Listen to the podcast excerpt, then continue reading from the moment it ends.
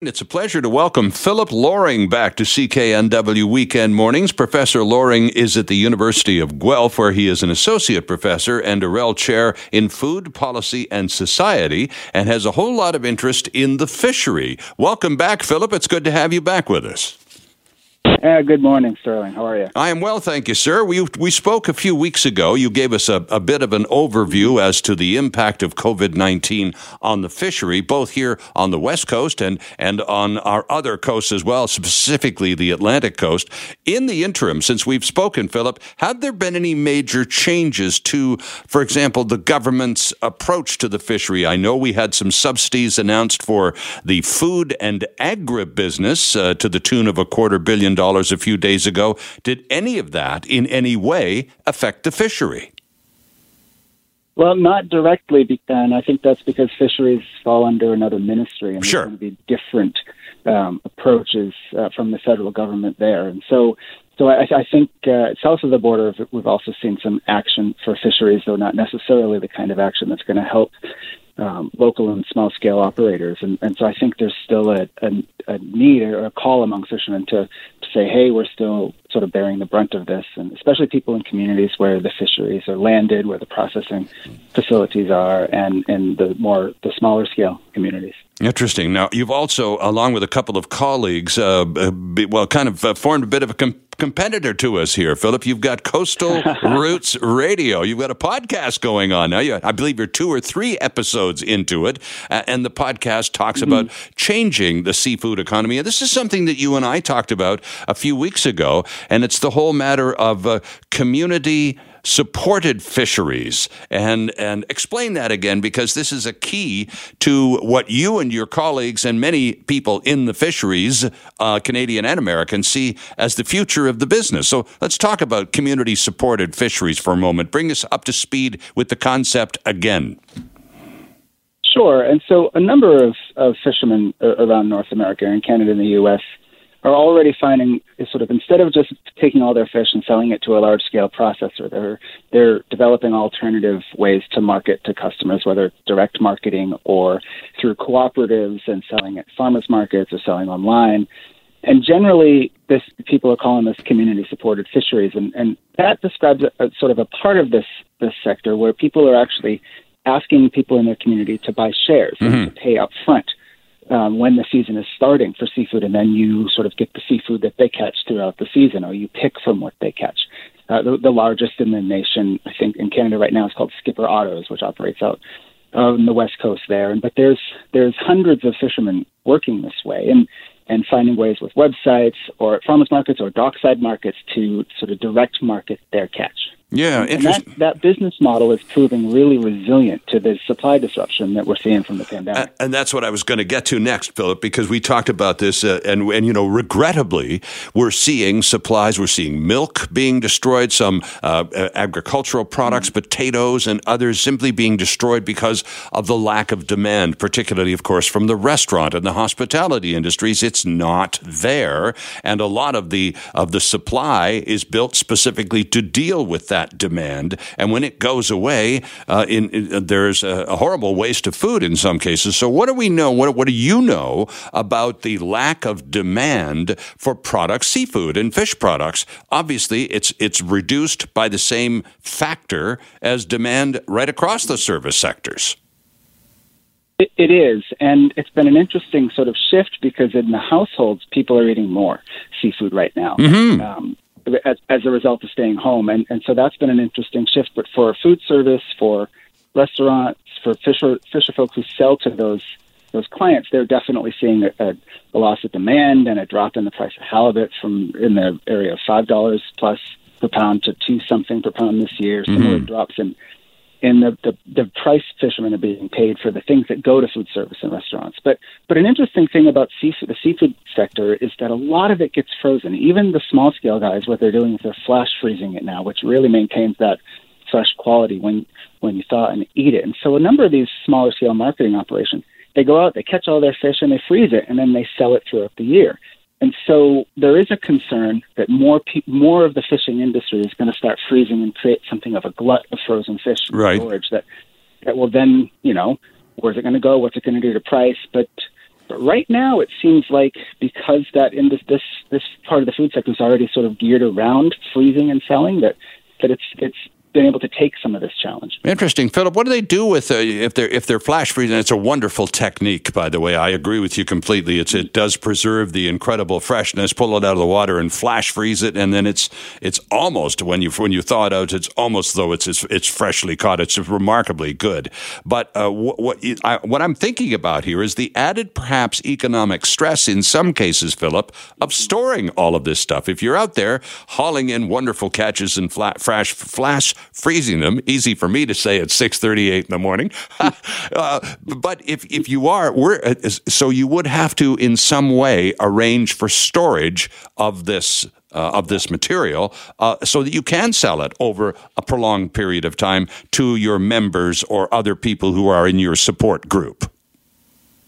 Right. And so if you're already set up with facilities to do that, you're in a pretty good position. I think that's actually going to be where we see some of the support from the federal government. Aha, uh-huh. okay. Freezing and storing and the logistics and sort of operations around uh, not losing the fishing season, but finding something to do with the fish in, in the meantime. I, I so so that's the kind of economic support um, that I think we're going to find some people need. So, is this then, uh, are you still optimistic, Professor Loring, that the feds are going to come through? As you mentioned, the, the fishery hasn't been singled out at all, and it is decidedly under a different department and minister. Uh, are you anticipating some relief from Ottawa for the fishery?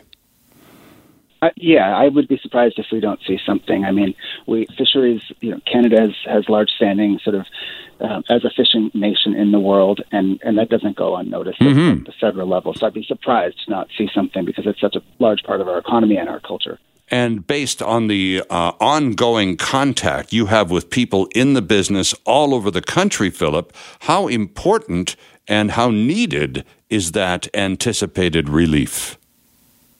Uh, it's pretty significant. It's on people's minds. They they you know they're also you know sort of they're taking some risks here. Some folks who are trying to pivot and and do things a little bit differently, and so uh, there's some risk taking and there's some concern. And so I think federal support uh, would make people a little bit more comfortable with with sort of sticking their necks out, so to speak, and trying something new and and and then in the long term, sort of helping that turn, you know, looking at what happened and saying, hey, these are the aspects of our seafood system that were most resilient how do we foster that? How do we develop around that and empower more people to sort of build those business models into their operations? How do people, uh, the consumers, uh, listening to you and me right now, for example, Philip, how do we, the consumer, the Canadian consumer, get in a position or strengthen our position with respect to being able to support the fishery? I mean, obviously, buy more salmon, buy more uh, seafood products. Of course, that's the obvious response, but is there anything else we can do?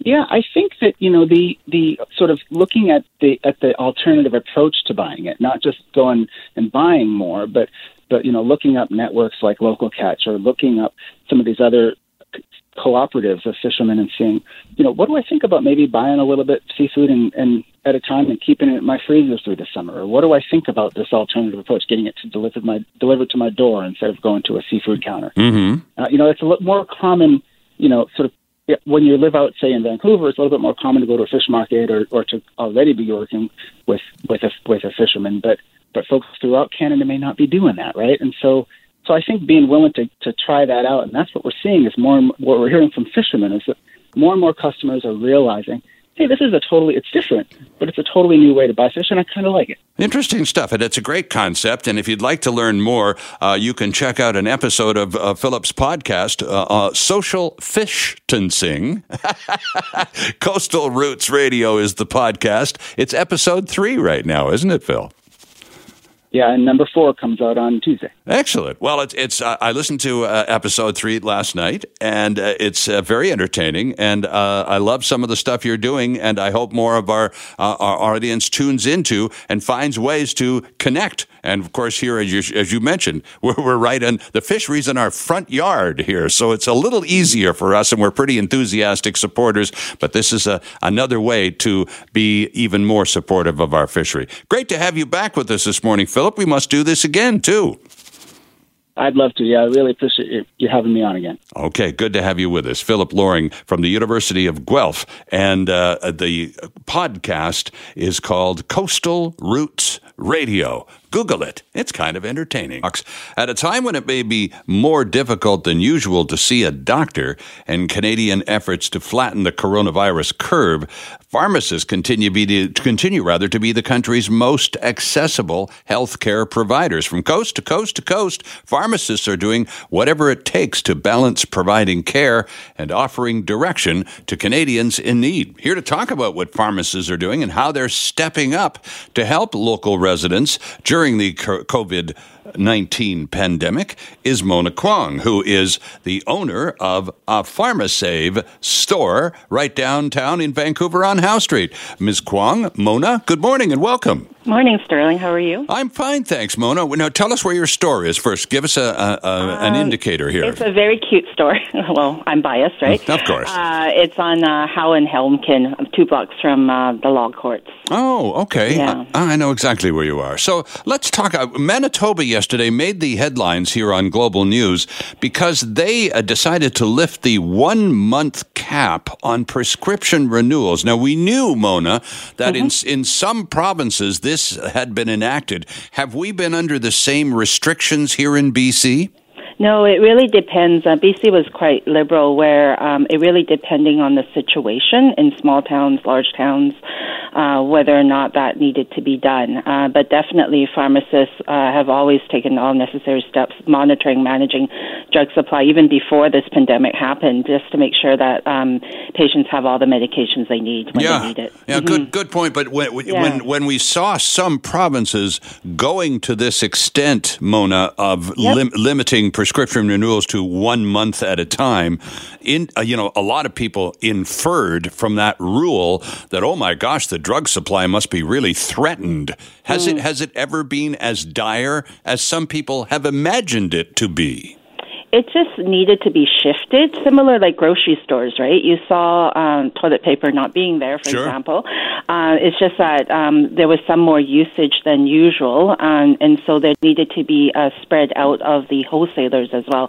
So the wholesalers were also working very diligently in the background, trying to ensure that the supply chain was met too. And then, as you know, also delivery drivers had to go out, etc. Exactly the same as pharmacy medications. Sure. Okay. So yeah. now, uh, um, when uh, when a person is uh, their prescription runs out and they need to have it renewed, and of course we're still and, and it's going to ease in a few days. I think a week Tuesday after the long weekend, we're under a slightly different uh, regime in terms of what we can do and where we can go. But for the moment, we're most mostly supposed to stay home. So, uh, are there uh, prescription deliveries? Has that become a big thing? Is in over the past couple of months?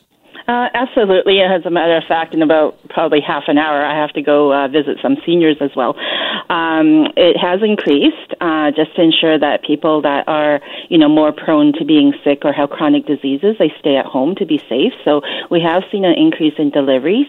The other thing is some of their colleagues or friends have actually, family members have come in to pick up some medications for patients as well. Mm-hmm. And and uh, that's of course perfectly legal if uh, you're you're able to pick up uh, some medication for a, a, member of your family, uh, then that's that's uh, uh, that's also extremely helpful. I would think, right? It is helpful, and then usually there's sign offs, and you know uh, the patient would call beforehand just to make sure that the individual can pick up the medications. right. Sure. So back to mm-hmm. this back to this whole drug supply for another moment or two, if you yeah. don't mind, Mona, because people are legitimately concerned. I mm-hmm. mean, here we have this this mysterious new global outbreak that we still don't know a great deal about, despite the fact that our very best minds are working frantically on it. We still have no resolution to it.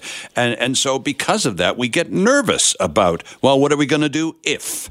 And one of those ifs is, well, if I don't have my blood pressure medication anymore, or that kind of thing. So I think a little a little reassurance would go a long way this morning here, Mona. Yeah, absolutely. Um, the same as before. If there's um, medications missing, or you're you're concerned, call your pharmacist, um, and then we can walk you through what's been happening.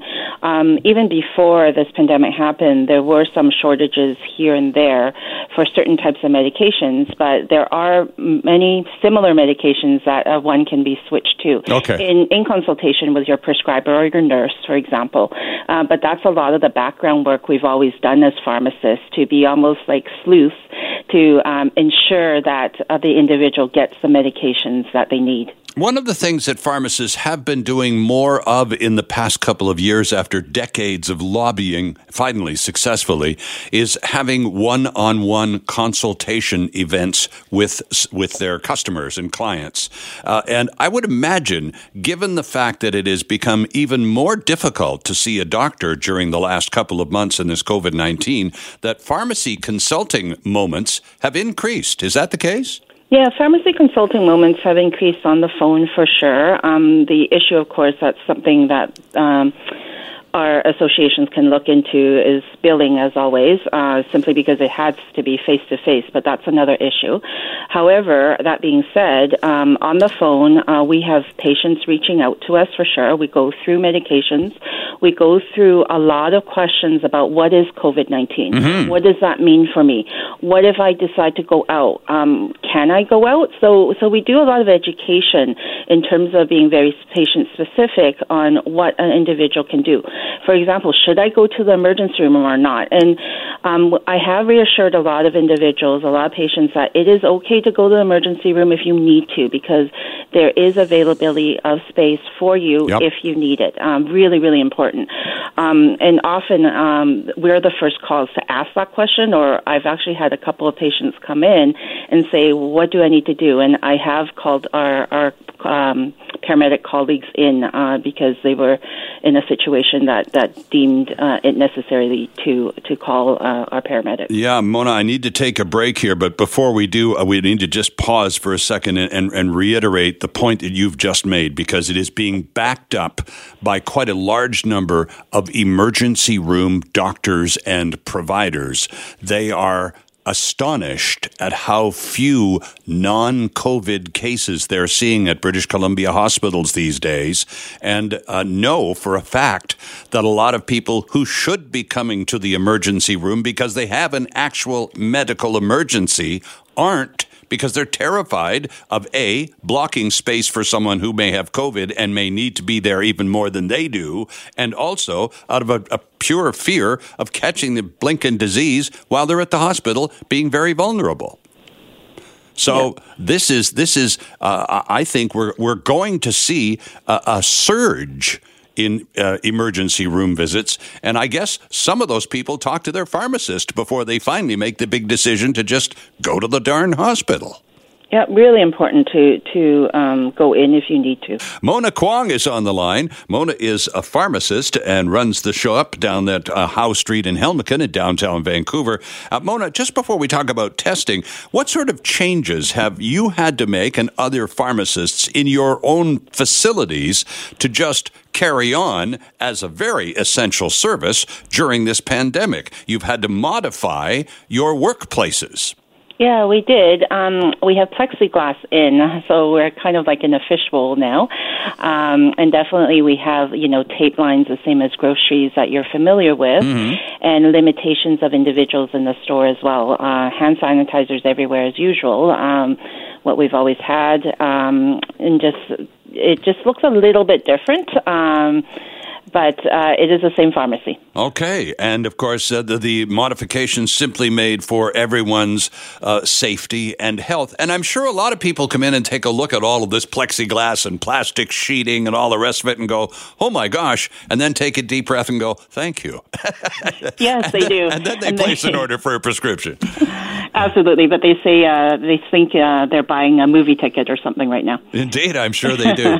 Let's talk about testing, can we, yeah, Mona, for a few sure. minutes? Because, of course, uh, we're hearing from Dr. Bonnie Henry and Mr. Dix and the Premier that uh, the the object of the exercise is to test as many British Columbians as humanly possible in the weeks ahead. Uh, are pharmacists involved actively in the testing and screening process for COVID 19?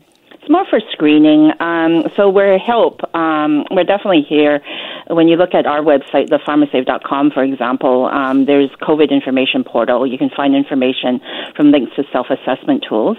You can also look at our, our lovely BC HealthLink BC links. And on there, there's also a link for a BC self-assessment tool. Um, you don't have to call 811 anymore uh, for referral to be tested, for example. Um, but there is everything on there for collection center finders, etc. on there. So as a role as a pharmacist, we definitely, when you call in as a patient, we can screen you, uh, provide advice of what to do, where to go if needed to. Mm-hmm, indeed, and it's a very good website too, pharmasave.com, friends. And here's one question. We talked about home delivery a few moments ago, Mona, but let's zoom in specifically on individuals who have been, for whatever reason, told to confine to quarters. You must mm-hmm. quarantine for 14 days, and if you're on medication, you're going to have to make arrangements. You're not allowed out. So obviously, you talk to a few of those people too, don't you? Yeah, so um, that's no more different uh, than any other deliveries we make, except that we do uh, essentially put on our protective equipment. Um, some of us do have some now, which is great. Uh, so essentially, we have to protect the safety of the patient as well as the safety of the staff when we, we go in to deliver certain medications. Yeah, and, and on the website you talk about uh, uh you ask uh, you provide uh, responses to what I'm sure are your most frequently asked questions, and we're talking about testing. I'm sure a lot of people come to their pharmacy, and one of the first questions they have for the pharmacy in the course of saying hello and here's my prescription, may I get this renewed, please, uh, is should I be tested, and if so, how do I go about being tested? Well, it mostly is, um, you know, anybody with more COVID-like symptoms, like mild symptoms, like a cold or, or you know, fever, etc. Um, but do call beforehand before sure. even showing up at a doctor's office or even at the at uh, the pharmacy to ensure that uh, you know um, that the individual isn't as sick as can be, uh, so that you're protecting everybody essentially. And then from there, we do um, direct uh, accordingly of where to go. And also uh, on that same thought line, Mona, uh, and again, I'm looking at the PharmaSave website, and, and one thing that we're becoming, we just got an email here at the radio station. You'll find, find this a little interesting, I hope. All of us, all of us in this company have been requested by no less than the president of the company to take five days off between now and the end of June. It's going to mean a little juggling on some, some, some staffing of shows, but this is a mental health thing, and it's a corporate mm. directive that we're all going to have to um, follow. So I'm wondering, and you dedicate some of your website to maintaining your mental wellness, and you talk about minimizing stress and the uncertainty of it all. Let's yeah. talk about that a little bit more from a pharmacist's point of view. From a pharmacist's point of view, it's so important to, um, you know, for patients to look at their mental health uh, uh, and have breaks uh, for the patients. Uh, have a little bit of a walk around as well as as Dr. Henry said, like going out to take some fresh air in is so important. Mm-hmm. Um, what's really important right now is you know uh, loss of jobs, different moods are happening. Um, and as you all know, there's a dual public health crisis happening in, in BC as well with um, the opioid overdose Absolutely. crisis as well. So everything together is so important. Where if something is wrong, I always say, and my mom's always said this too, if something's wrong, reach out, ask somebody. It could be your pharmacist, it could be your friends, it could be your physician, it could be your provider, your nurse, whoever it is. Um, if you need help, call somebody. Uh, is is very important to do that. Simply because um, there's so much stressors around uh, right now. Absolutely, and it may not just be in the form of a pill. I'll just call the drugstore; they'll have a pill for this. Mm-hmm. That may not be something that simple, but initiating the call, uh, uh establishing contact, is the key, isn't it? It is. So let's uh, let's uh, and of course you uh, as a pharmacist uh, listening to an individual and talking about uh, mental wellness and that sort of thing and stress and coping with the uncertainty of all of this, you're not able to prescribe medication, especially on the phone, are you? We're not, but we're able to be um, able to contact and connect your prescribers, for example, or give you different resources to go to uh, if needed. Right. Um, so we're basically the bridging um, individual in your healthcare team. We're frontline. We're definitely accessible. Uh, we definitely are very knowledgeable about what's out there, so we can bridge uh, to find out where you can get help because it is so important. In terms of overdoses and things, if you have friends um, that you're concerned about, and uh, we all know in British Columbia, actually, um, we actually all pharmacies mostly have naloxone kits. Mm-hmm. If needed, come pick one up. It's not linked to an individual, uh, so that's also very important, especially in the context of the dual emergencies happening. Absolutely. Mona Kwong, thank you very much for doing this with us this morning. And let me just recommend the, your website, pharmasave.com, to our listeners one more time. Tons of really good, useful information. Thanks, Mona. We'll talk again. I'm Sterling Faux. Mario Canseco is going to join us in just a couple of minutes. His company, Research Company, has just published a new survey on easing COVID 19 restrictions. And here in British Columbia, uh, this week with uh, Dr. Bonnie Henry and Premier Horgan, Finance Minister Carole James following up a day or so later, laying out a roadmap for reintroducing us to daily life. Phase two begins in BC on May 19th. That is the Tuesday after the long weekend, which is next weekend. Mother's Day this weekend, next weekend is the long weekend, and the Tuesday after that, phase two kicks in. So while most Canadians agree with plans outlined by our province or Ontario or every other province, few of us think certain services should be available this month. Canadians are holding different views on easing COVID 19 restrictions. We know this because of the fine homework work done by our next guest, Mario Canseco, president of Research Company here in Vancouver. Mario, good morning. Good morning, Kieran. Great to be here. It's good to have you with us. Always fun to have a chat with you, Mario. You get to, you get around the country very skillfully and very quickly, and a lot. And uh, in the last few days of April, you conducted a, a, a Trans Canada survey about how we feel about easing of COVID 19 restrictions as different provinces finally come around to announcing their schedule of resumption. So let's take a look at the big picture first, Mario, and then we'll zoom in on BC.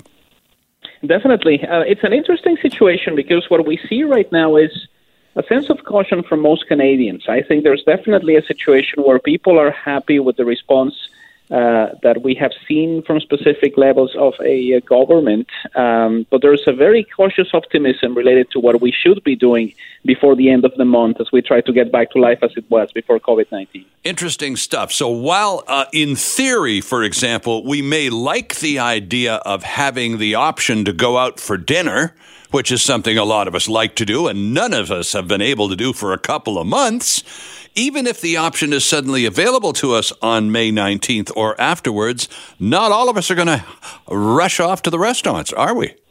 Uh, that is exactly right. Uh, we find a situation where there's only 28% of Canadians who believe that coffee shops should be allowed to open for dining service uh, before the end of May.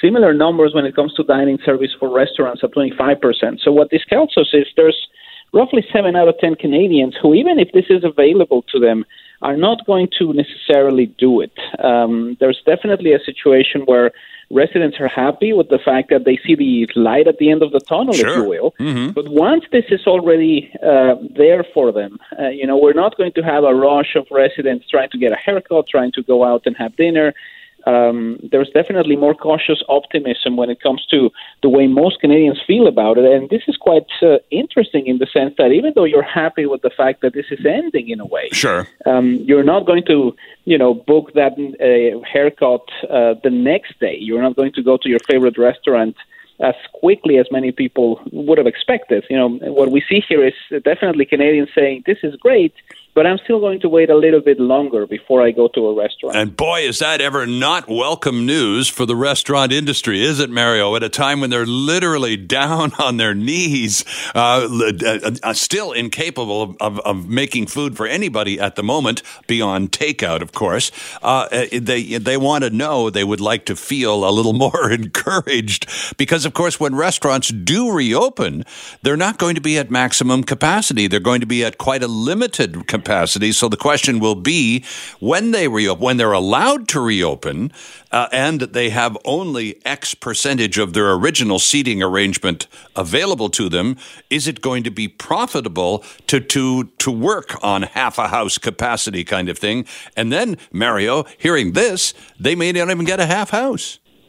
Well, it's definitely going to be complicated. I think for for two reasons. Uh, we asked about this at the start of April, and we saw that 40% of Canadians are not ordering takeout at all because they believe that they could get infected. So many of these things have to do with the fears that many Canadians might have about this. You know, we haven't heard a lot of messaging coming out of levels of a, government or out of the industry, uh, frankly, related to the fact that there's an infinitesimal uh, opportunity for you to get infected because you order takeout. But sure. we still see two out of five Canadians saying, I'm not doing this. So you're trying to get by by allowing people to buy uh, your food or, or to have it delivered. And there's many of them who are saying that they won't do it.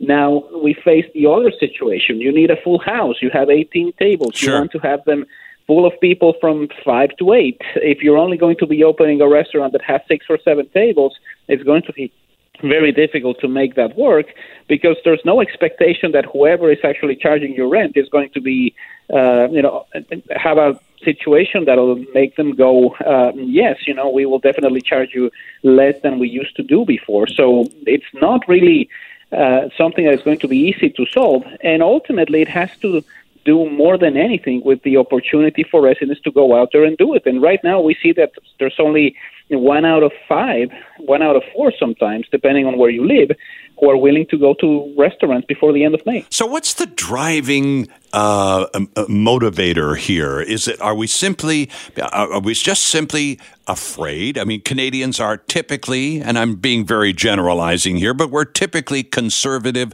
cautious people, uh, and uh, we we hesitate generally and take a look before we plunge into things. So, is this just us being Canadian and being a little even more cautious? What's the driving emotion, Mario? It's definitely that. I think what we've seen since we started asking about COVID 19. Uh, at first, uh, when we asked about this back in March, uh, it, there was definitely a sense of fear from most residents. Now it's a combination of sadness and fear. We asked Canadians how they feel about the outbreak. 66% say they feel sad, 64% say they feel a little bit of fear. Uh, anger and angst are way down the list at mm. 32% and 27%. So it's more the fact that we are heading into a situation that is unknown.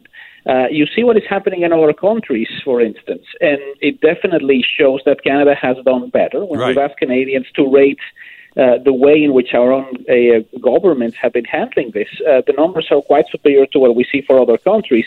Um, but it doesn't mean that everything is fine. And I think part of the problem is that we're heading into the summer. It's a time when most Canadians want to go out, want to go to specific places um, it's going to be more difficult to try to handle those emotions. So you ask somebody at the start of May or at the end of April about where they would go to a restaurant, and the numbers are going to be quite difficult. Uh, sorry, quite a, a difference from what you will see in June or July when you know it's been a lot of time under lockdown and you want to go out there. Yeah. Now let's. Uh, we only got a minute or so left. It's always fun to talk to you too, Mario. As we mentioned, let's zoom in on BC. Are we any different here in British Columbia in terms of our attitudes towards uh, releasing or, or re returning to some semblance of normal, easing these restrictions? Are BC people any different from Canadians in other parts of the country in terms of our reactions to all of this?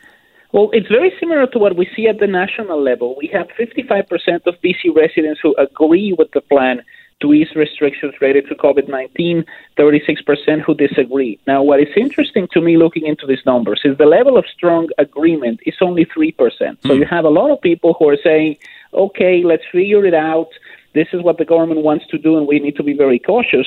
But again, it doesn't mean that we want to open everything necessarily. Uh, the numbers are quite low when it comes to British Columbians who would go to get a haircut, for instance. It's only 28%.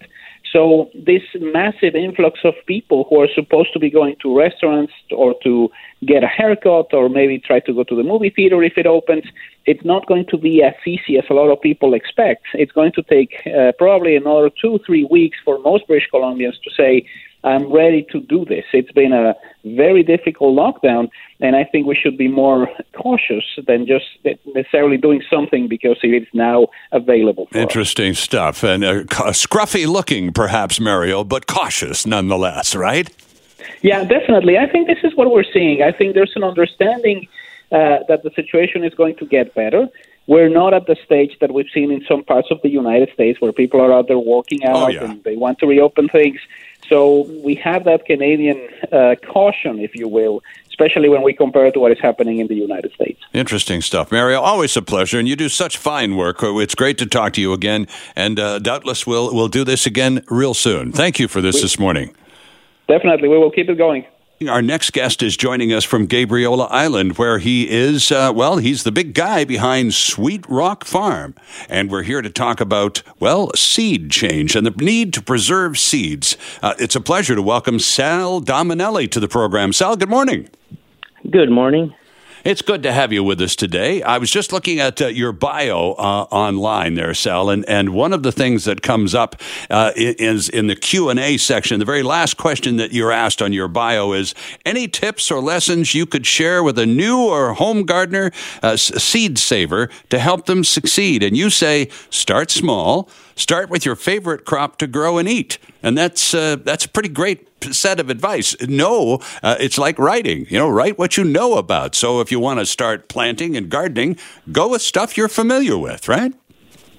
Yeah, absolutely. I would also add, um, uh, good food comes from good seed, and that means uh, trying to source heirloom varieties, um, trying to get locally adapted seeds from local growers because uh, when you buy commercial seed from large seed companies, it's usually been bred with large amounts of fertilizers, inputs that makes it uh, not so conducive to home growing.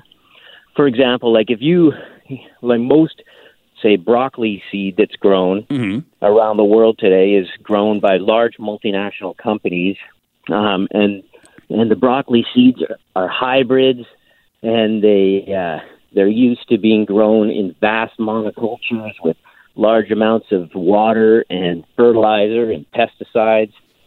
Whereas if you get locally adapted seed from a local grower, it's usually an heirloom variety that's been it's been grown in one place for a long time, mm-hmm. and uh, uh, they've got large, vigorous root systems. They're used to getting, you know, nibbled on by pests, and uh, and they're made to produce.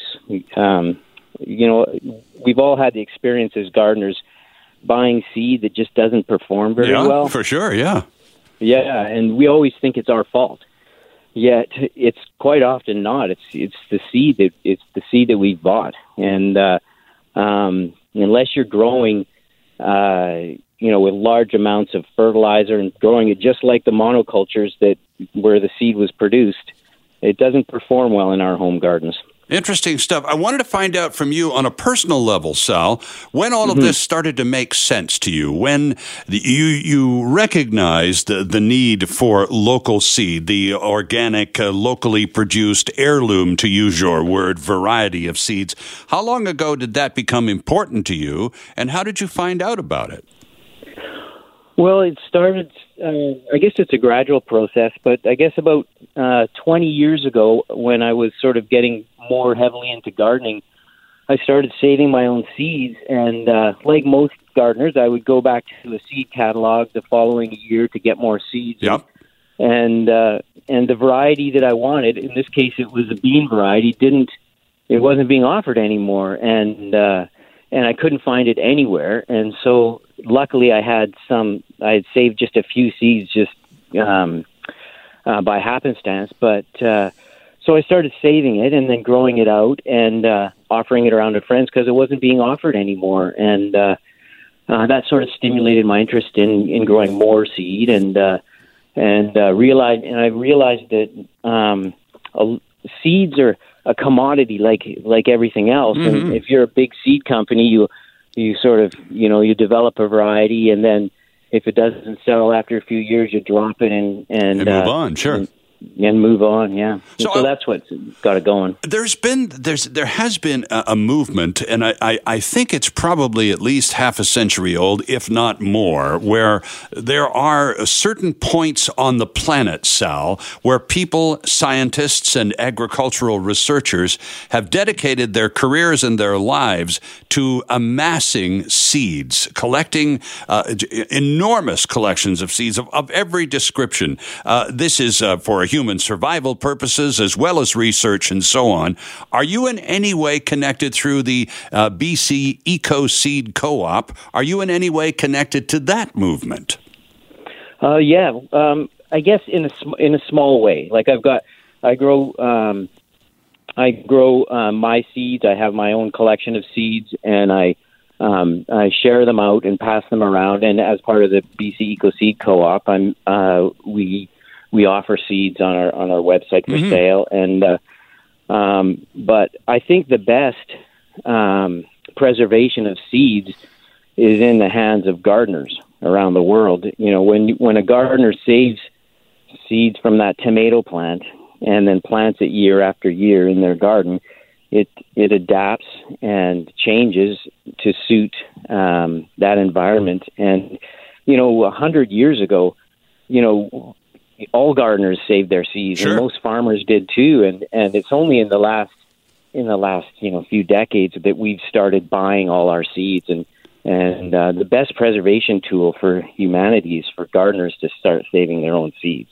Interesting. To say nothing of eco, no, seeds are not the, usually the most expensive commodity in the store, but nonetheless, anytime you can save money and particularly save quality in the process, it's a double mm-hmm. win, isn't it?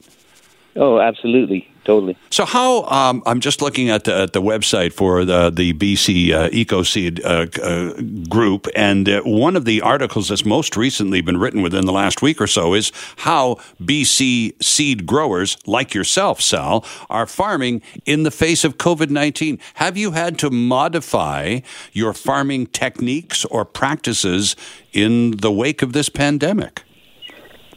Well, it's funny. It's funny that you asked that because you know, things haven't in in terms of my farming practices. Almost nothing has changed. Okay.